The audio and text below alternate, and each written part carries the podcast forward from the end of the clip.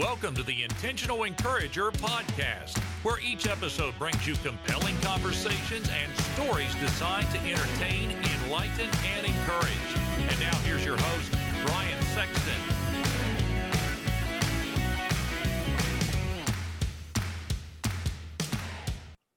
And welcome into the Intentional Encourager podcast. I'm your host, Brian Sexton. Thank you for joining us again today.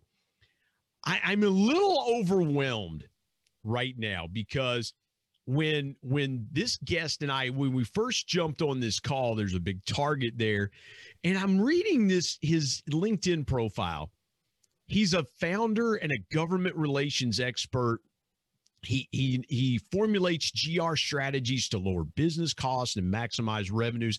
I'm just fortunate that I was able to pick out a shirt that matched today. and, and and and you know being in the presence of somebody brilliant like this is always a challenge, but we're going to get through it. I have on today's podcast Luis Farias, F A R I A S. And again, he is a, uh, he, and he also, we're going to talk about this too. He's a Latino writer and champion. And I love that. And, and we're going to talk about that. And he targets impossible, target your impossible and make it possible. And we're going to make possible a great conversation with Luis Farias, who joins me today on the Intentional Encourager podcast. Luis, how are you today, my friend? I'm doing great, Brian. Thank you for that generous and kind introduction. Uh, you know, thanks for having me. And, you know, I hope that we can impart a little bit of knowledge along the way during this conversation. Well, when I'm in the presence of, of greatness like that, I have to, I have to really, you know give the give the introduction like that. Otherwise it would be a big it would be a letdown luis. I mean you have done a ton of stuff in your life and career and we're going to get to that here in just a little bit. I got to ask you you and i were talking a little bit before we were actually talking about the weather before we started recording. Yes. you, are out in southern california. I've got to ask you this, and and and I, I asked this of of nearly all the guests as we record this in the midst of COVID nineteen. How have you been impacted personally from the pandemic? And and maybe a, what was it has been a lesson or one of those aha moments that you've learned in the last year that that was either a new revelation or an existing revelation that you'd kind of put to the side?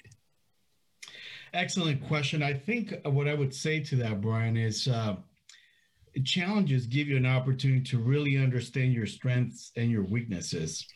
Um, uh, as a nation, you know, as we watch, you know, here globally, everybody has had to, uh, in a sense, in reinvent themselves and and and change their life around.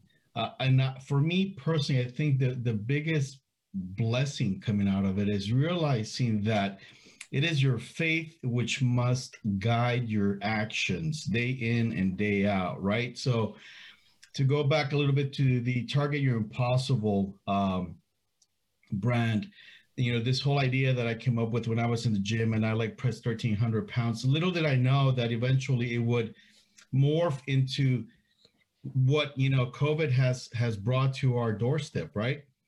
Targeting the impossible is different for everyone every day, but we must do that. Now, hold up a second. Hold, hold on a second. I got to jump yeah. in here. Yes, go ahead. That was such a throwaway thing. Like, like, yeah, when I was in the gym, I pressed 1,300 pounds and I had to do a double take. I'm like, wait a minute. I curled a Subway sandwich last night, not 1,300 pounds, man. That is, that is just incredible, man. Is, let me let me pull some conversation out of that. Sure. I mean, you just dropped that in there so beautifully, Luis. Like, yeah, when I was in the gym, I just popped 13. I was like, wait a minute. What what is something that we can equate to bodybuilding and weightlifting around this and, and bring the two together? Because again, I, I here's why I want to go here for just a quick second. A lot of people feel like their situations weigh 1,300 pounds.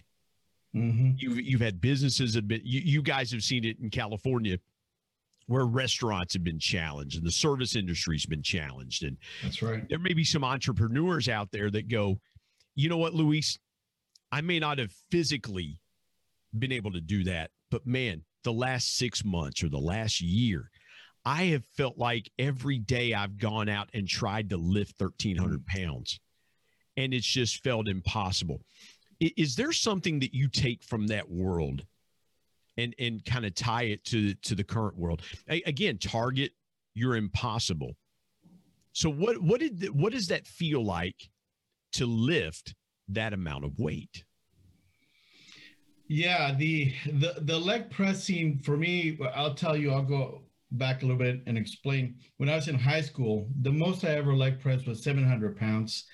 But you know, I was working out with my son, and I was thinking, as we get a, little older, most of us think, hey, that's just you know the way it's gonna be, and you gotta maybe slow down, take it easy. And I thought, no, I'm gonna do the opposite. I, I, I want to challenge myself to be stronger, to be better than I was, you know, back in high school. So hence, you know, the 1300 leg press. Uh, hey man, event. no guts, no glory. It's what I use. That's what I tell my son. I was like, hey That's man, right. no guts, no glory. That's right. and, and, and, when you do that, you're like, okay, you know, this is this is great. You know, I wanted to get to 1400, 1500, but then COVID happened. But to bring it back to what you said, Brian, I think everybody that we know has a challenge, a monumental challenge that they face in their life. Unfortunately, perhaps they do not believe that they have the wherewithal to overcome that challenge and thrive. Uh, perhaps someone has never told them that. That's why you know your your podcast is fantastic. People need to hear this. It doesn't matter how big the challenge is. What matters is what you're made of. And if you refuse to quit, if you refuse to give up, if you refuse to give in, you will overcome whatever it is that you're facing, guaranteed. Yeah. And you'll be happy in the end that you did. Well, and and Luis, here's the thing that that I think about, and and I love the analogy you made there. And you said, I wanted to show my son that I could do it. And you know, I have a I have a 20 year old son. He's a sophomore in college and there have been times and and and and that's something as a father i have felt like has been the greatest challenge for me mm. is constantly being a consistent example mm. to my son how to love his mother correctly my wife his mother how, how to be a good husband because someday my son's going to be a husband mm-hmm. he's gonna he's gonna love a girl like I, I i love my wife you know he he's going to um, he's going to go get a full-time job.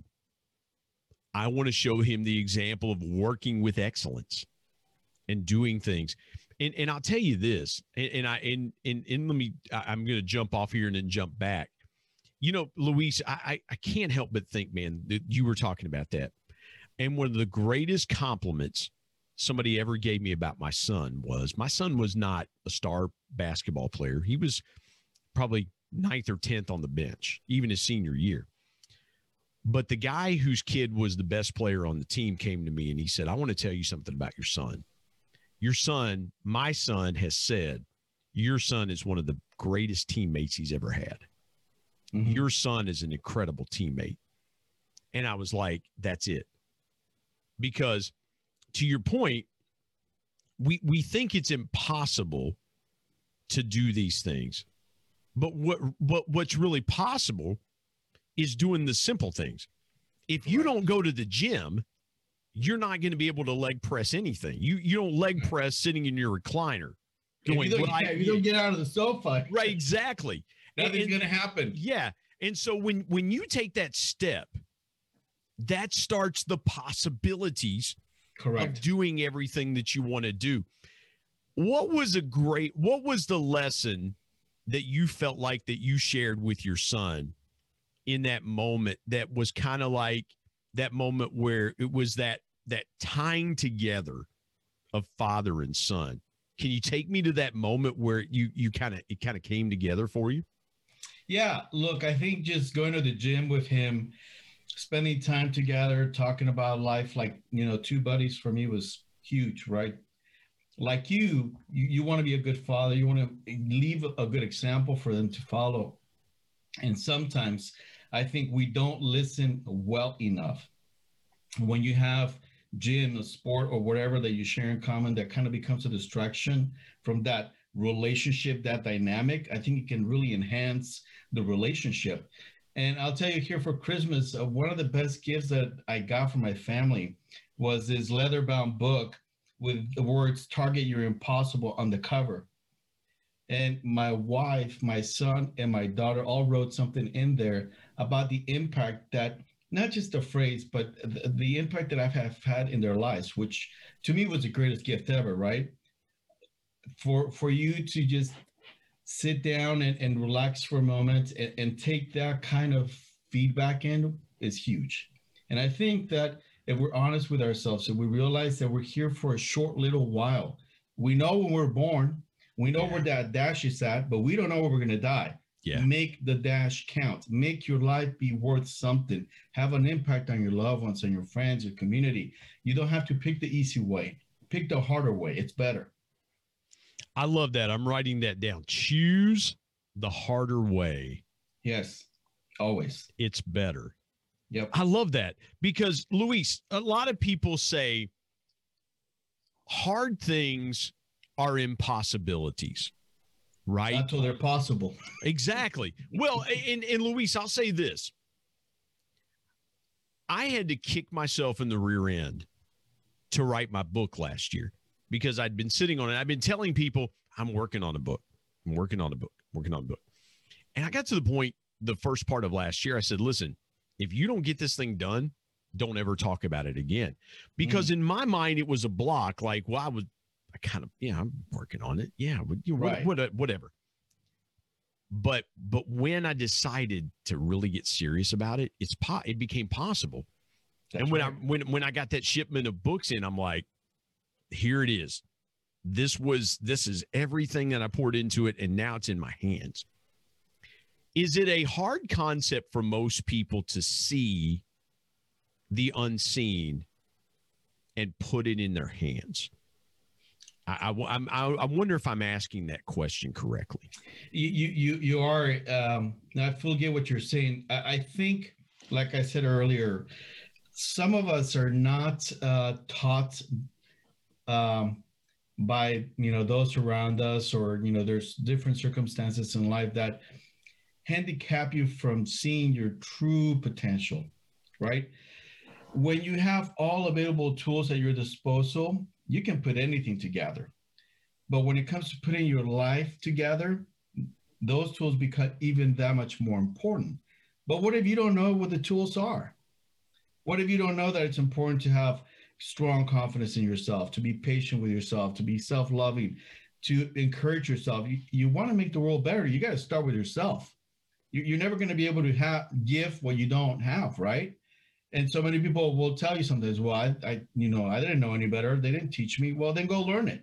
Especially in today's world. Don't give me excuses. You got you got everything at your disposal. You got the internet, you got YouTube, you got yeah. book. I mean, like you can get access to all that stuff. If You want to be a better person, go do a search and you'll find tons of entries that come back to you. If or you just help, connect with you, Luis, and and or, people are going to get tremendous content and they're gonna they're gonna be encouraged by what you're doing out there and things like that. So yeah, I, I didn't mean to jump in there. I, I had to. No, no, you're I right. Mean, yeah, it, it it is. And here's the thing that I love about you and your content. You're speaking to everybody. You're not just speaking to the Latino community. You're no, speaking. You're everyone. speaking to everyone. And, and those things that you're talking about are universal. Correct if you're breathing and you're a human being, what Luis is saying applies to you. Period. And, and so I love that. I got to ask you this, and, and then we'll we'll pivot on to a couple other things. Yeah. When you got that gift from your family, yeah. What's the one thing that you feel like that you were able to impart to them that made something in each of their lives possible? Because I can I can see, I can imagine in my mind's eye you getting that gift and you explained beautifully. And so I, I can imagine holding something in, in my hand like that, having the logo on it. And you you just the emotions I'm sure that you felt were incredible. but but what and I don't want you to share specifically what they wrote in the book. But what was the most eye-opening thing about that gift to you in that moment?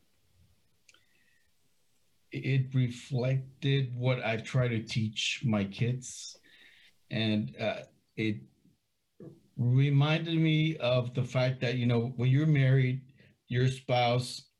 Uh, sometimes we take each other for granted. That happens, right?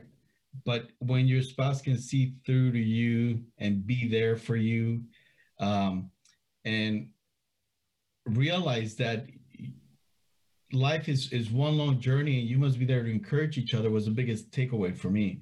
You know just she's like okay you know i know you've always been a fighter you've always been positive but you know you showed it these last few years you know kind of thing. And my son you know he's like you're the most positive person that i know. Uh my daughter she's like i'm trying to uh you know target my impossible every day dad. So for me all that stuff it was like this is it, right? This is yeah. This is what I'm thankful and grateful to God for because He can use every person, each one of us, to have that kind of an impact. We just got to get out of the way. We got to start doing. We got to start believing. Yeah. And then beautiful things happen, and then I think we make the world a little bit better. See, that's kind of like having a, a a problem with windows and living in Bill Gates' house. You know, you're. Yeah, I mean, you, you are just eh, I mean, what you're doing is incredible. And then your daughter goes, Dad, I'm trying to figure out my possible every day. I love that, Luis. That is so cool. Let's step aside, take a quick break.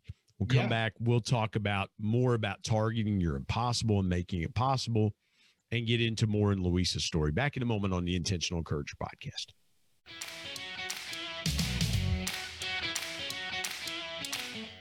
Hey, everybody, Brian Sexton here. I want to tell you about our sponsor, SEO National. SEO stands for Search Engine Optimization. Now, what's that, you might say? Well, search engine optimization helps you show up higher on search engines in front of paying customers for words that you as a business owner can monetize. What a great concept. SEO National is owned by my good buddy Damon Burton, who's been a guest here on the Intentional Encourager podcast. Not only has Damon and his team worked with businesses of all sizes, from e commerce startups to NBA teams and Shark Tank featured businesses, but more importantly, Damon and his team are about transparency, trust, and providing lifetime value. So much so that he still has his first customers after opening SEO National 14 years ago. Let me give you some intentional encouragement and call Damon and his team today at 855 736 6285 or go to www.seonational.com and get a free quote.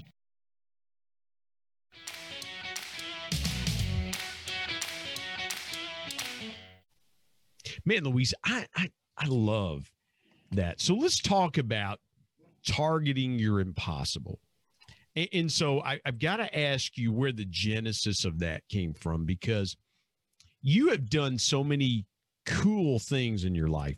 And in fact, I, I, I love the LinkedIn picture that you got, man. You're in front of you're in front of the the cap. You're in Washington. You're so out over looking on the mall in Washington, and you got a nice suit on. You got a nice white shirt, you look like you should be running for public office, man. You just, you look so clean in that picture, bro. I mean, I'm telling you, you look extremely clean in that picture. I'm like, man, I have never taken a picture that good, and my man Luis is rocking that thing.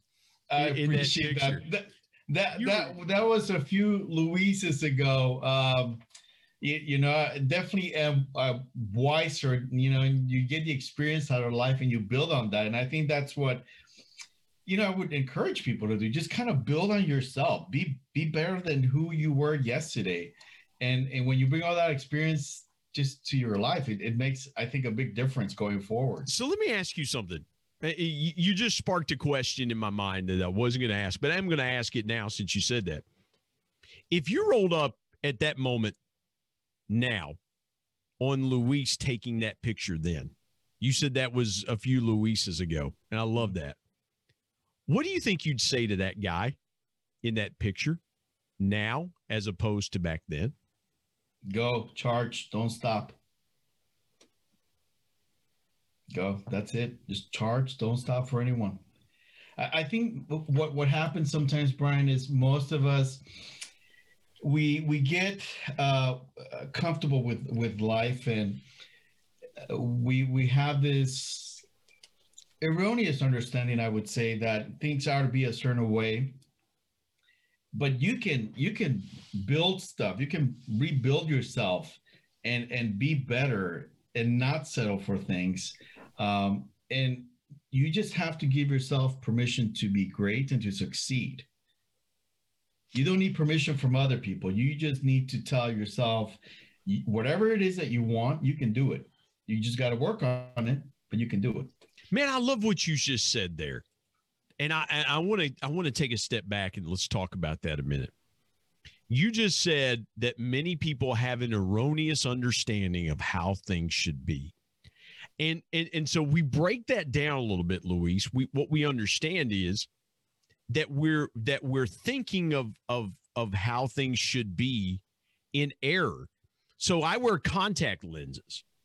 So if I don't have anything, if I didn't have my contact lenses in, I might see something from a distance that I that is blurry because I can't make it out. And I could see something that I think it is that thing and it's not that thing because my vision is not clear. Why is it that you think, and, and the people that you work with and coach and, and, and help, why do people have an erroneous understanding of how things should be? Because we have not understood our true and full potential.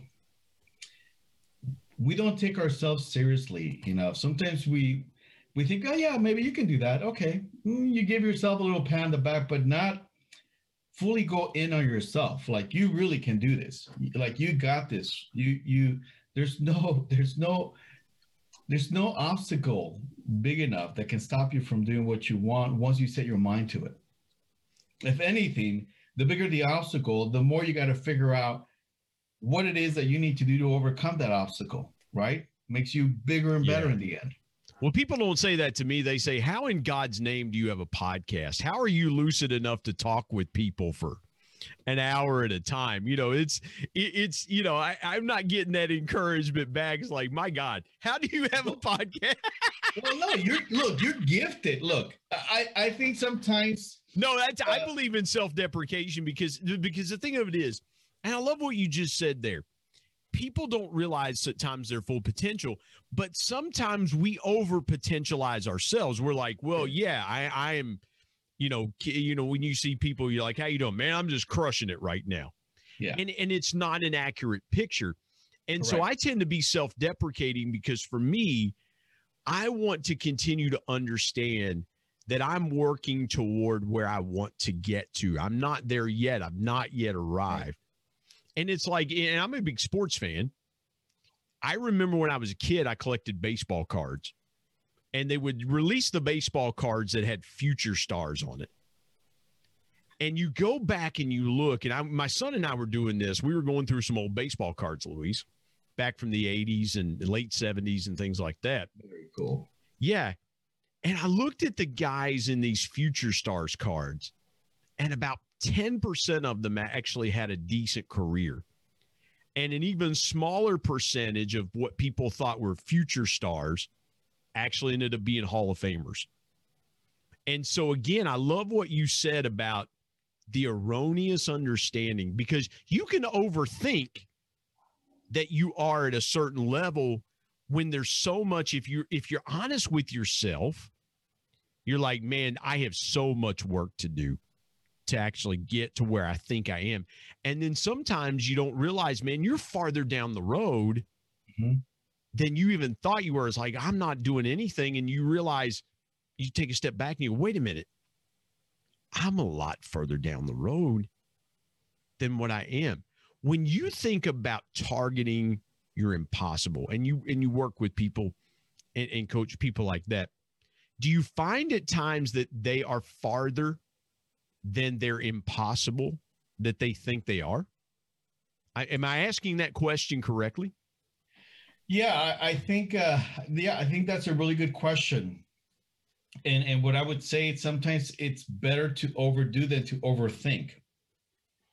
Say that you, again. I love that. It's better to overdo than, than to overthink. overthink. Wow. I mean, you got to think about what you're doing, but don't overthink it, right? Because then you overthink it, and what happens? Self doubt enters the picture, paralysis enters the picture, procrastination enters the picture. Just do. You start, you know, if, if you're going to clean, if you're going to wash your car, if you're going to do your taxes, start doing. Don't don't think. Just just go do it, and it'll get done. That's a beautiful thing about it, right? Once it gets started, you don't want to leave a car half washed. No, no, heavens no. Not not in my house at least. My wife would be like, listen, what what are you doing? And we don't do that halfway. Yeah. No, it, it, becomes a reflection of you and your work ethic. And and what I will also say, Brian, I think the the really important lesson to draw uh, uh, away from our, our conversation, or one of them, is whatever you put out there, that's going to be reflected back to you, right? So, oh, 100%. If, if you're not seeing your life get better, uh, then maybe you ought to change the thinking. Wow. Say that again. If your life isn't getting better, you you're dropping such tons of intentional encouragement. If your life's not getting better, you need to change your thinking. Why do you think people get in their own way in the, their thought processes around that around that topic? I think they get comfortable being who they are because it gives them a sense of security. It's false security, right? It's it, it and maybe they fit in with friends and situations at work and and whatnot. But uh, you, when you look in the mirror, the the one person that should be happy with with who you are and what you're doing first and foremost is you you're not there to please people. You're you're you're there to do things that are going to benefit you and consequentially will have an impact on others. I love that. The one person that should be happiest about your life yeah, is you. person you're looking at. I mean, if you're not happy, goes back to what you said earlier, right? You can fake confidence, you can fake results, but when you're, you know, looking in the mirror and there's nobody else, you can't fake that. Well, you're, Luis, you're happy or you're not. Man, I got to jump in here because that is such good stuff that you're saying there because we have conditioned ourselves, especially in our social media presence and, and other things that we do and say and, and are. We've conditioned ourselves to rate our performance around likes, shares, and retweets. And we say, well, my message must not be resonating because I only got three likes on this post. Or my content must not be good enough because I've only gotten 10 retweets on this or, or shares or whatever. And then we get self doubt because we're looking outward for affirmation instead of saying, I've got quality content. The, it may not be happening right now, but if I'm consistent and I do these things day in and day out, it's going to happen. Were there times as you were creating the, the target, your impossible? Were there times that you said, it, it, Am I really hitting and reaching who I want to, to hit and reach? Or did you just kind of say, Doesn't matter to me? I'm just going to do what I do and, and try to help as many people as I can. Yeah, it, it was it was the latter for me. It's just it goes back to what I said a little earlier, just doing it right and and the beautiful thing about creating things, Brian, when you have an idea, you know, I had the the logo on paper. You know, I'm thinking about you know what I wanted to look like. Had a family discussion about it, and then I you know went and got several logos from a graphic designer, and then I I got the shirts, and I had the digital store. Then it happened, and it's real, right? Yeah. And and, and that's the beauty of the mind that you can have an idea and that that idea then becomes a concept and then it becomes a tangible product or a service yeah uh, yeah so you you have to understand you you can do this anybody can do this you just got to take the idea put it on paper and find you know a, a way to let it out yeah i love what you said there because i remember the first time that i saw the intentional encourager podcast logo and i showed it to my wife and i was like check this out and it was just like the coolest thing ever. And then we were on vacation. I told her, I said, I want to get a couple pieces of gear made up. So I think it's time, at least for just for me. I want to wear. And I remember the first time I saw my logo on a shirt. To your point about getting the and stuff in the digital store and things like that, you you look at that and you go, man, it's almost like the the birth of one of your kids. You know, I just, I just, my wife and I just have the one son, but man, eh, I, I can totally, as you were telling that, that part of your story, I was like, man, I know what that, I know what that's like. Yeah. It's, it's just, it's, it's a, Luis, it's a moment that you just go, man, I just made the impossible possible because I'm sitting here looking at it. It's in my hands, right? Well, look, look, look, look at what I'm wearing. I'll send up real quick. Oh yeah, yeah. Well, I didn't want to wear my intentional encourager podcast uh, pullover because you, you, see this background behind me, and it's like then you got it on your. It's like it's like for me it'd be like overkill. Like you, you really like your podcast, don't you, man? You know. it, it becomes a lifestyle, and, and and for me, that's that. You know, what you said resonated. You you're able to create something, and it's fun, and it's a reminder that uh, it, it, doesn't stop being important uh, just because you've created it. Now you got to build something else. And I think when when I think about my career, you know, the things that have happened, uh, Brian, you know, you start with government. You know, I want to give back to the people of California. I did that. Got a chance to spend some time working under Schwarzenegger. But then you you you go into the private sector, which I was, you know, uh, able to do. I worked for Carl's Jr. Hardee's. You may know those delicious, you know, burgers from commercials. And I've you, I've eaten several of those burgers from commercials. Oh, you're a yeah. good Ben. yeah. Hey, let's do this. Let's do this. Let's park the conversation here for just a minute. This is a great place to jump off. Step aside, take a break, because I wanted to get into your story. Now I'm even more intrigued that one, you've dropped fast food, and you can tell by looking at me, I enjoy some fast food. So, so I, man. yeah, yeah. So so we're get, we've got that in, in, in that in common, and then you just mentioned working for Governor Arnold Schwarzenegger, and so in that vein, we'll step aside and go. I'll be back here in just a moment on the Intentional Encourager podcast.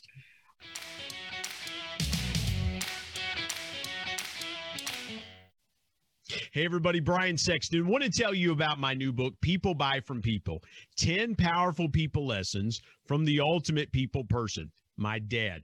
My dad was one of the greatest connectors that I ever knew. And he shared with me 10 connecting principles that I have used throughout my 25 year sales and sales management, customer engagement, and leadership career that I'm passing along to you. If you want to be a stronger, deeper and more powerful connector, you've got to pick up a copy of People Buy from People. There are concepts in there that you may not realize help make you a power connector. You can go to Amazon and pick it up, Kindle if you're an e reader and you like to do it that way, or now available on Audible. And there's one other way you can get a copy of People Buy from People. You can get one from me and I'll sign it for you. You go to intentional media and publishing at gmail.com and send me an email and I'll share with you the link on how you can get a signed copy. You can buy a signed copy directly from me. Again, people buy from people. If you want to connect like never before, pick up your copy today of People Buy from People. And now let's get back to more great conversation here on the Intentional Encourager podcast.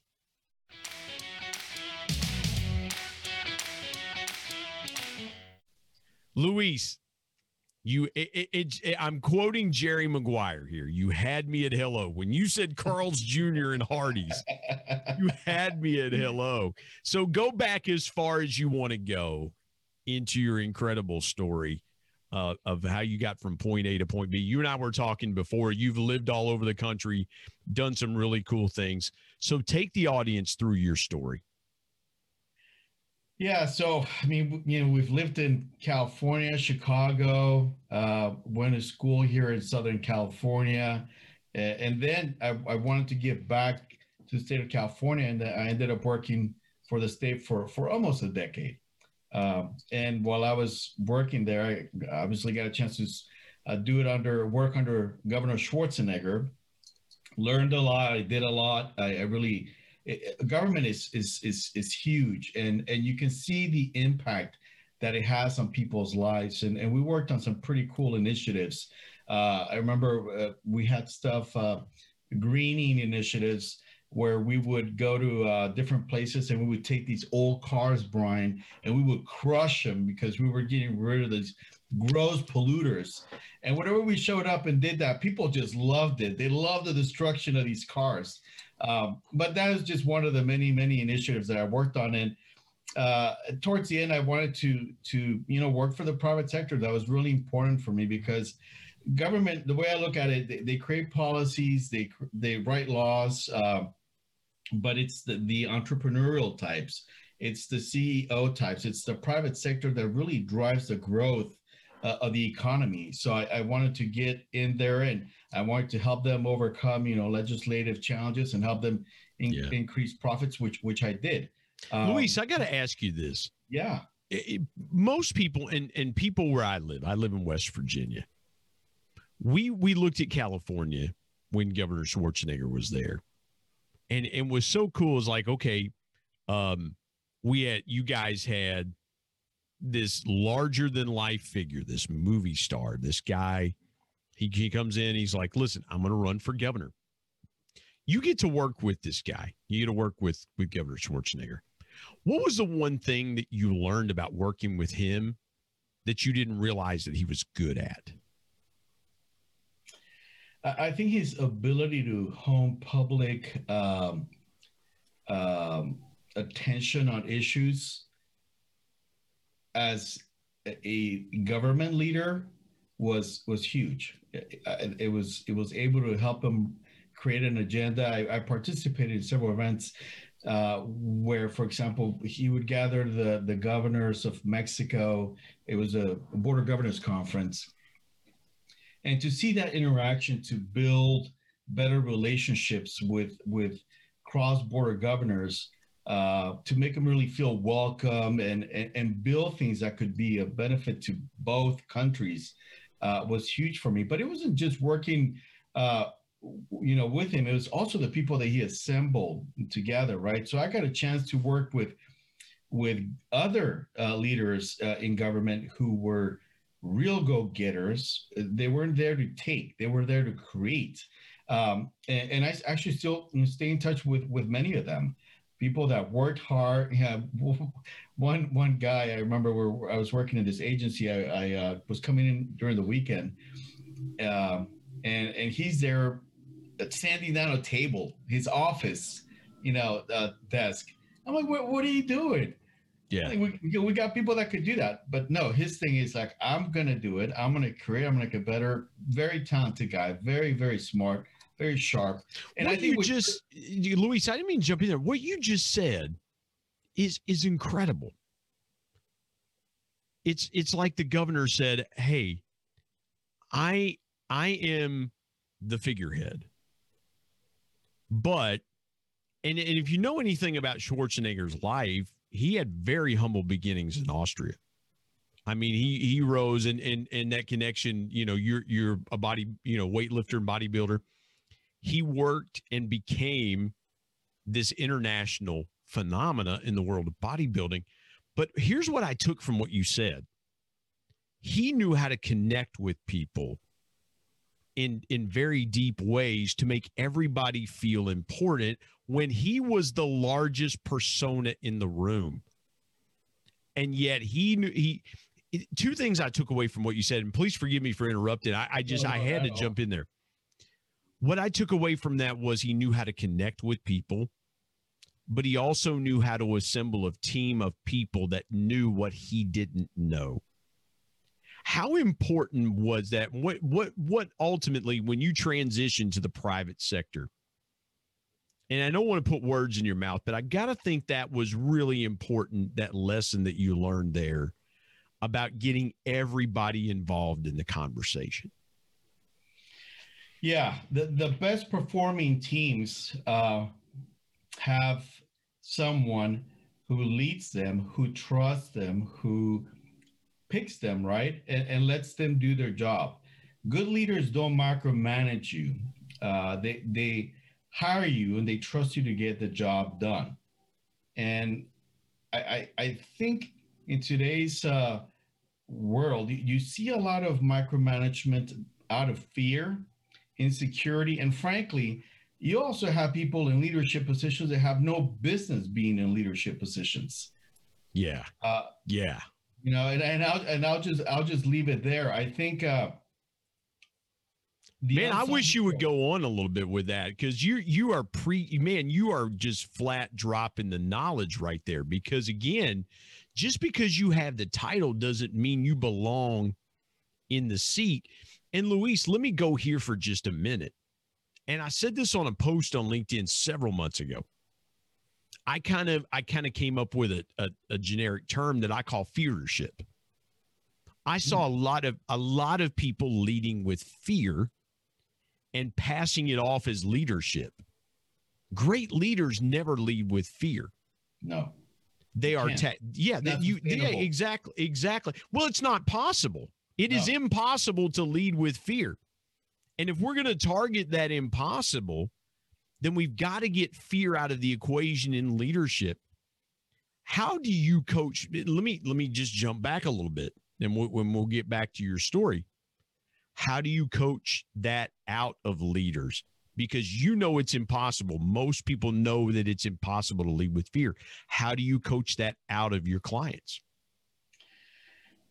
I think what you have to do is is you have to get people to understand that individuals will give the most that they can offer, not by being motivated by fear, but by the ability to get something good out of whatever situation they're in. If you're an employer, if you have an employee, you can help them get to a next level of performance by giving them bonuses, by making them part of meetings, by recognizing their work.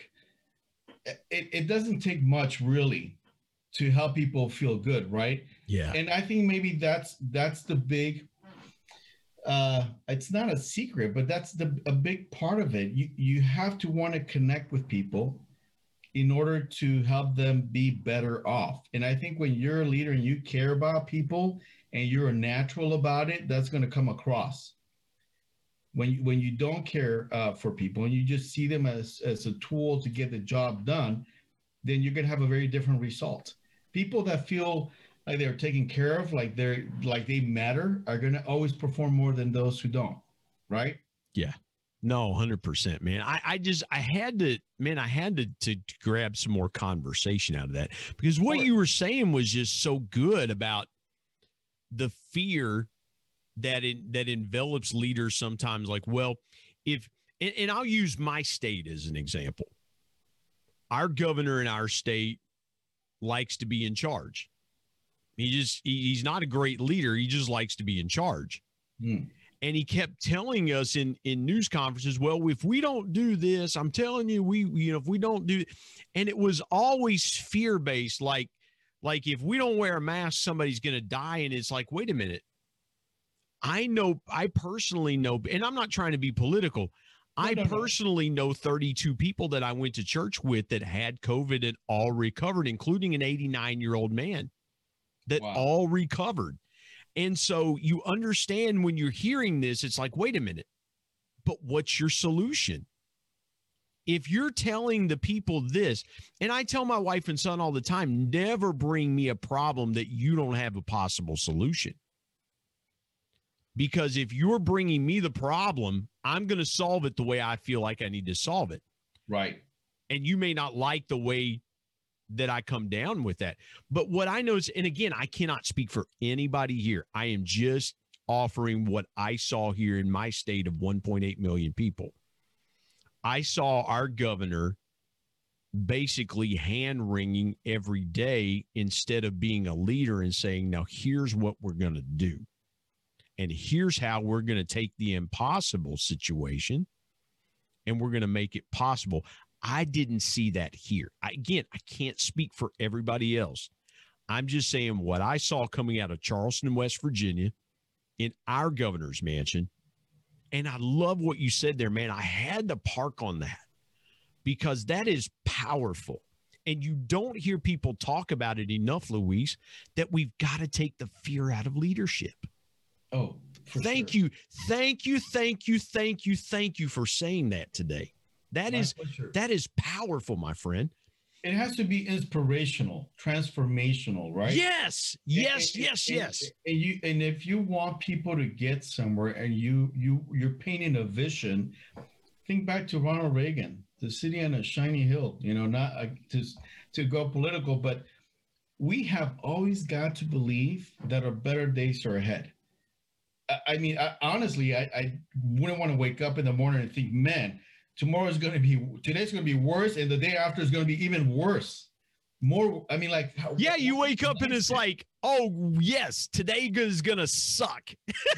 I mean, like, who wakes up, you know, thinking that? I, I, I couldn't, you know, and uh, you have to, Yes. You also have to to make a choice about the kind of people you follow.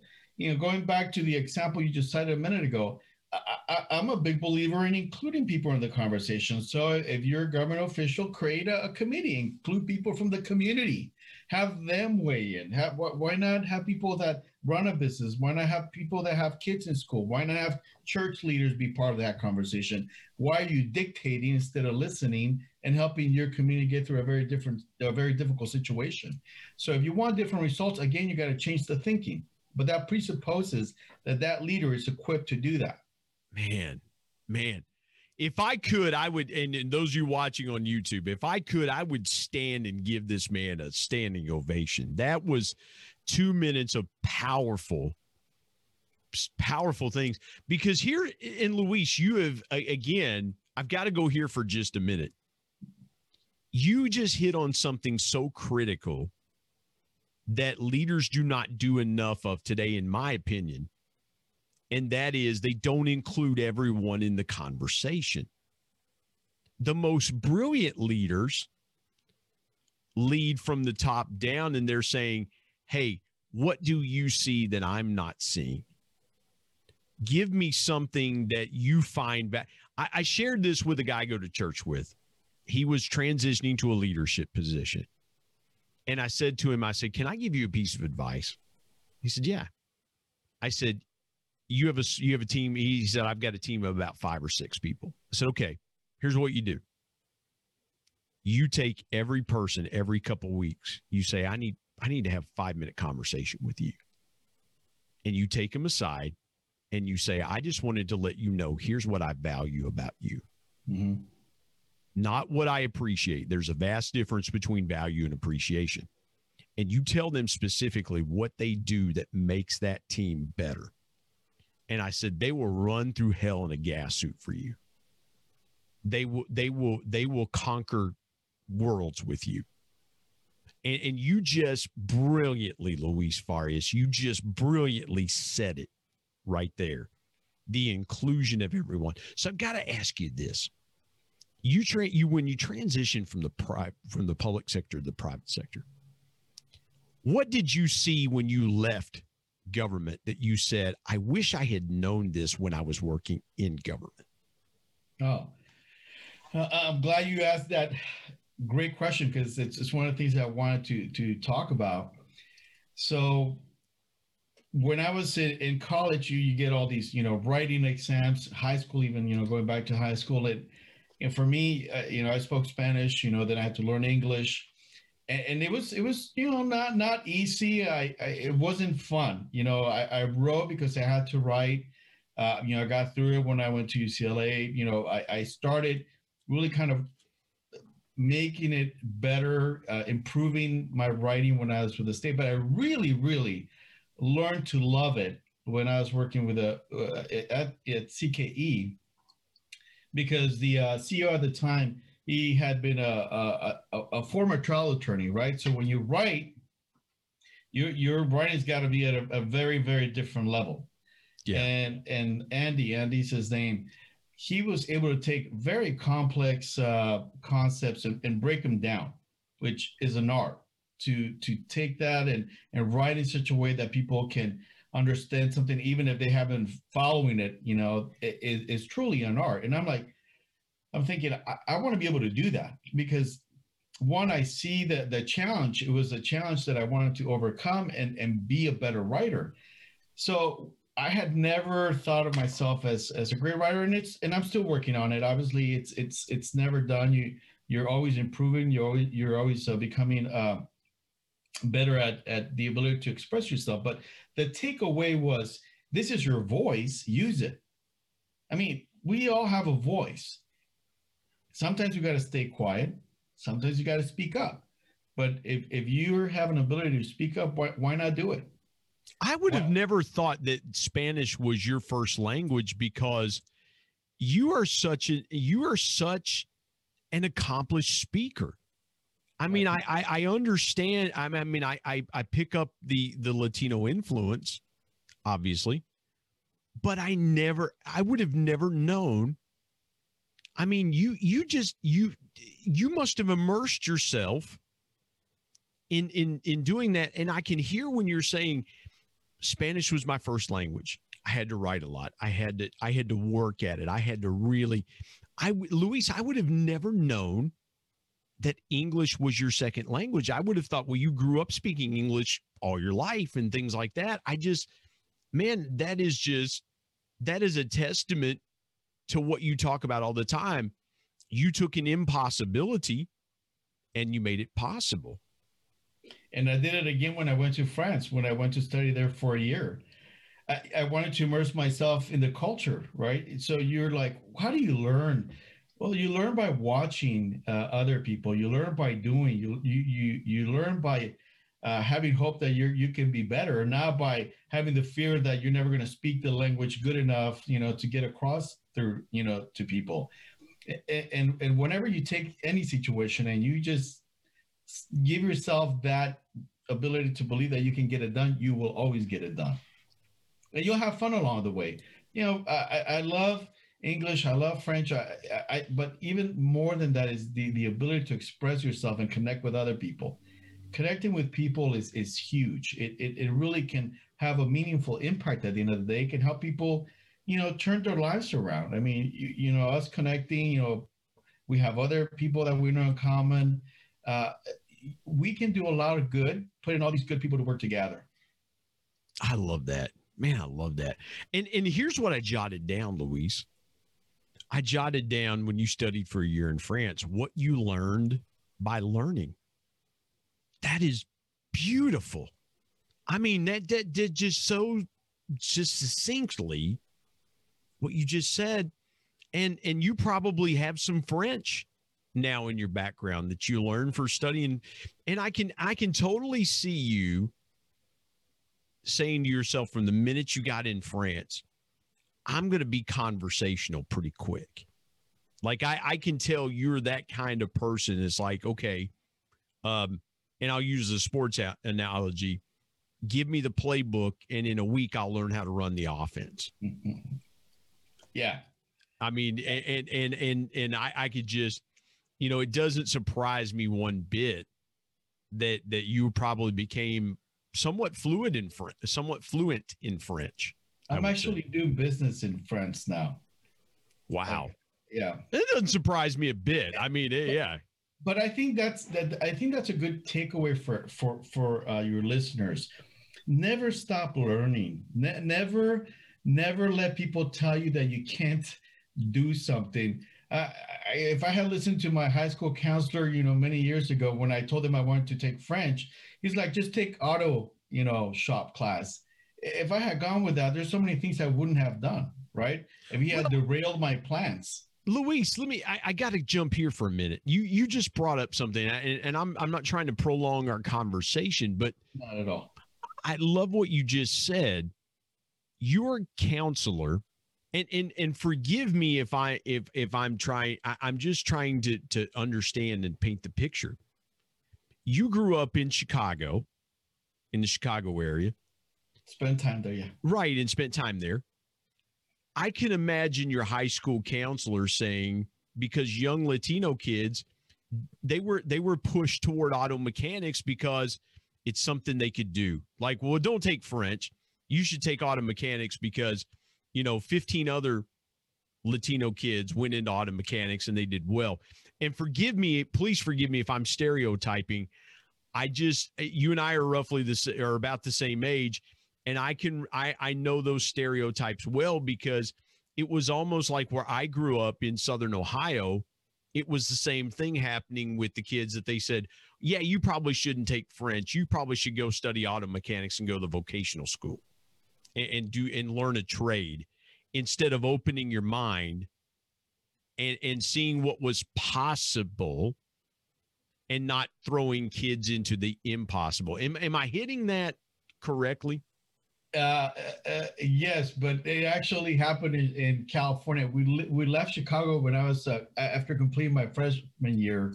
Uh, yeah, forgive me for that. I forgive me no, for messing no, up that timeline. No, no, it's okay. You um, so th- that happened in in California, but it was it was definitely that kind of a situation because the counselor even said, "Well, this is what your people do." I mean, obviously, a very different time. You oh know, my goodness! Yeah, and, and, yeah. I mean, I, I, he wasn't trying to be disrespectful. He this is just how he saw things. And yeah. oh, by the way, I, I love vocational education. I think that there's a lot of opportunity. Hundred percent. Yeah, hundred percent. Um, because you know the the the traditional uh, four-year university system it just leads people down with debt. So, anyways, that could be a, a, a separate conversation. But again, it, it's uh, not letting people take control of your life, right? It's your life. At the end of the day, you got to make decisions that are going to make you happy, and you got to learn to go by what you gut tells you, not by what other people tell you, because then you're never going to be happy. Yeah. Uh, so you know, I, I, said no, thank you. I did it politely, and uh, you know, that was that. yeah, I, I, I think if I'd have taken an auto mechanics class, they would have said, "Go somewhere else." You know, you're you're you're just re- you're ruining things for us. Yeah, I mean yeah, that's yeah. You uh, same here. My dad was a mechanic. I mean, I, I couldn't understand like how he got under the you know, the car, you know, all these different moving parts. I help, I give them tools, but uh, it, it's it's an art. You know, oh, it really is. different gifts. And and let me let me park here for for just a quick second. I love what you just said about the entrepreneurial spirit in vocational in in in vocational trades. We we have so devalued the vocational trades in our in our country because we have painted college and we put the we put college on a pedestal and we've made the vocational trades our footstool when in hindsight you're going to pay someone way more to fix your car and to work on your air conditioning and to work on your plumbing you're going to pay somebody far more money than you're going to pay that college professor that's teaching your philosophy yeah yeah, I, I we got to rebalance that equation. And uh, I, look, I think it goes back to a, a, a, larger belief. We ought to be creating things. We, we, we, I don't know when we stopped thinking about you know the United States of America as as a great country with a huge potential to build new things, new industries, to work with other countries to to reach new levels. You know, uh, back in the '80s, with Reagan and the Olympics, and you had all this stuff happening. You know, I don't know, maybe I'm romanticizing it, but I really think that was an awesome time for us uh, as a country. And I think that uh, knowing what I know now, it's important that we give back to to winning, but it's also critically important that we ensure that other countries can also thrive. Right, coming mm-hmm. from Mexico again, you know. It, uh, you see there's a huge difference in the standard of living. Why? Why is that this way? If you look here in California, you look at the homeless population in Los Angeles. Why is that okay? I mean, we have not figured out a way to take care of these most vulnerable people. Really? I, well, I we have that same crisis here in West Virginia, Luis, where we have a, a drug epidemic where we have created in our area we we have in, in some place well to give you an example um, we have a direct pipeline from detroit michigan to huntington west virginia and and here several years ago we were referred to our area was referred to as Moneyington because those people knew they could come here and and as the kids say make bank selling mm-hmm. drugs and we just became known as as being the city that just took everybody in and said, "Well, if you need treatment, just come here to hunt." We were busing people in from other states to give them treatment, and we weren't giving them treatment. We were just providing them a place to go, hey, you want to hang out in this little city of 45,000 people where nobody will care what you do? You can get hmm. all the drugs you want, all the, the stuff. You, we became that society. And to your point, we never figured out how to solve the problem we just said, well, if we just throw more money at it, or we throw this at it, or we throw, we never encouraged people intentionally to get better. We just provided them a place to just be you just you just slapped a band-aid on them you didn't go to the source of the problem because going to the source of the problem means you have to tackle very difficult and challenging issues yeah. often psychological ones. And um, yeah it's it's it's tough but you you look at people that are in those situations and you think you know that that's not fulfilling their potential right? That's not that's the opposite. And, not at all. and, and so it is sad that that happens. And uh, again, I think we have to figure out ways to to get through to them. Luis, I, I would be remiss, and we we have I have loved this conversation. I hope you, the listening, are loving this conversation because there is so many layers that we've unpacked today that that has just been powerfully good stuff. But Luis, I would be remiss if I didn't ask you what your biggest piece of intentional encouragement is to someone because again somebody may be listening and go man i connect with that with luis. I connect with that. I, what you got they're connecting to these different parts of our conversation. But what's your biggest piece of intentional encouragement?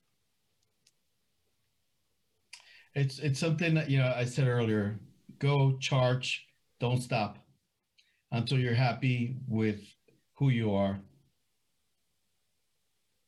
Man that is so good. I'm writing that down. Don't okay. stop. Keep charging. Man, so good. So, so good. Luis, we could have talked for three hours, but I want to be respectful of the audience's time and your time as well. Let folks know how they can connect with you and where they can connect with you on your different platforms. Sure. So I'm on I'm on LinkedIn, obviously. Uh, I do have a page on Facebook for the Target Your Impossible uh, brand, and uh, we also have an official account on Instagram, um, and then i am also on Twitter. So folks can reach out any way they want. I'm you know happy to uh, talk to them. You have an Instagram page. I am jealous because my 20 year old son would not let me invade that space. That's that's where we had to draw the line. He's like, "No, Dad." You can't be on Instagram. Don't, don't feel bad. I, I, I posted a few times on the official account. My son's like, wrong filter. Take that down. wrong filter, dad. Yeah. So hey, you learn together. You know, I told him, hey, this is your thing now. Yeah, you, your son just said, Dad, you're impossible. Come I'm, on. I'm like, you take it. You. I'm gonna make it. this possible for you, Dad. Yeah, absolutely. Luis Farias, F A R I A S. You're going to want to connect with him. If you're not connected with him, after this podcast is over with, you get to LinkedIn, you get to Facebook, you get to Instagram, and you immediately connect with this guy because you're going to want to stay plugged into his content. Luis, what a powerful conversation. Thank, Thank you, for Brian. joining me on the Intentional Encourager podcast. I appreciate it, my friend.